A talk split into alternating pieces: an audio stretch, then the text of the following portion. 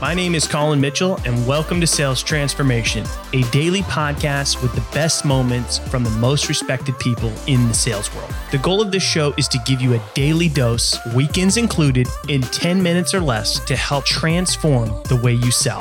I hope you enjoy today's episode. And now to David to tell you what you can expect in today's episode.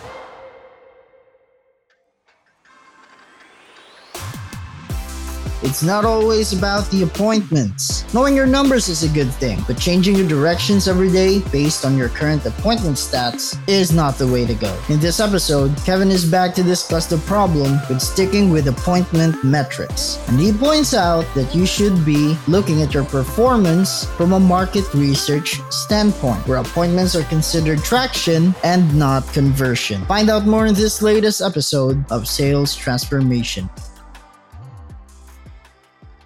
But if you hired an SDR yeah. and, and, and would you give them 30 days to ramp? Like, sorry, you didn't hit your quota. Goodbye. There's the door. There's the door. no way. No, you might give them a year knowing that they've never produced because there's there's several elements that come into that. The human element. This is a person. This isn't just a, an agency that we hired. At the very least, at the very least, they'd give them 90, 120 days. Yeah.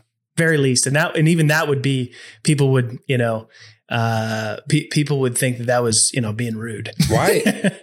and, and, so it's like, okay, well, you know that you need to measure it, but now there's different expectations for internal teams versus, you know, an agency, which is the, that's the unfortunate side with this uh, sales development space is one company to the next. Even internally, it's a moving playing field that no one really knows from one company to the next. What should they be paying attention to or looking at? And that creates all of the problems because you can't build a system and processes off of a moving battlefield every day. If you're changing directions every day, how do you do anything consistently? Again, marketing figured it out. We just got to click over into the sales side and realize, hey, email, phone, and LinkedIn, they, that's structured communication channels that are getting impressions in your people, all the same structure, why aren't we evaluating it the same way? Why aren't we segmenting down and personalizing based off of that? Um, you can personalize at scale compared to what the lavender guys say because they're trying to push their product. You can't. Why is the perception of personalization, you know, one mindset? I can personalize a message by having it be specific for you to your pain points, written in a communication channel to you. Like you can personalize at scale if you know your market well enough and you segmented your audience down well enough. Like we would say that today, yeah. creepy enough, ads are pretty personalized. Like the the question is, are, are the phones listening to you because you say something and then suddenly you have an ad? Like you can personalize an ad, oh, you yeah. can personalize an email without knowing the individual. Yeah, I mean, I think that in, in to personalize at scale, I mean, man, we're gonna go go do go down a whole nother rabbit yeah, hole. That's like uh, but I think we're both in agreement that personalized personalization at scale is possible, and it doesn't diminish the quality uh, of your messaging when done right. Well, yeah. what does when done right mean? It means there's some heavy lifting in the beginning yeah. to to do that, to really nail the right messaging. To, you know, I know that a lot of the success that you've had with your clients, just from conversations that we had, have had is around segmenting super well and personalizing very well and being able to scale.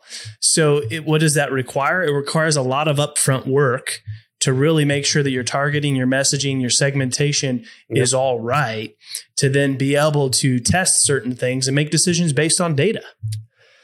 Yeah, I, I, think like all of that backs into this larger problem, which is all companies think they're equal. So everyone thinks that they should have, you know, if I prospect to a thousand people, can I get 15 appointments to from it? Every I talk to hundreds of companies a month as we're kind of evaluating partners for for Leadium. And some reason, no matter if you're a brand new tech startup or a well funded unicorn, the KPI on meeting set is the exact same conversion rate. And now you're sitting there thinking, hey, you've never done outbound. You don't really know your go to market messaging. Why do you think that that's going to be the appointment metric? Like you yeah. should be looking at this from like a market research standpoint with any meeting booked is a positive sign of traction in your market. But for some reason, there's been this normalization of how many appointments should I achieve? And now you have a lot of sales leaders all lying about that concept about what they can hit or not hit or what pipeline they'll drive, knowing that I'll be in this role for 10 to 12 months, then I'll flip it into another sales role, then I'll flip it into another sales role. And very rarely do you get added into a company that just has a great product market fit and is just taking off.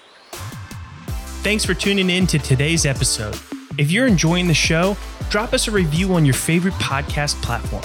And we hope that you'll tune in again tomorrow as we are here for you every day, weekends included, to help you transform the way you sell.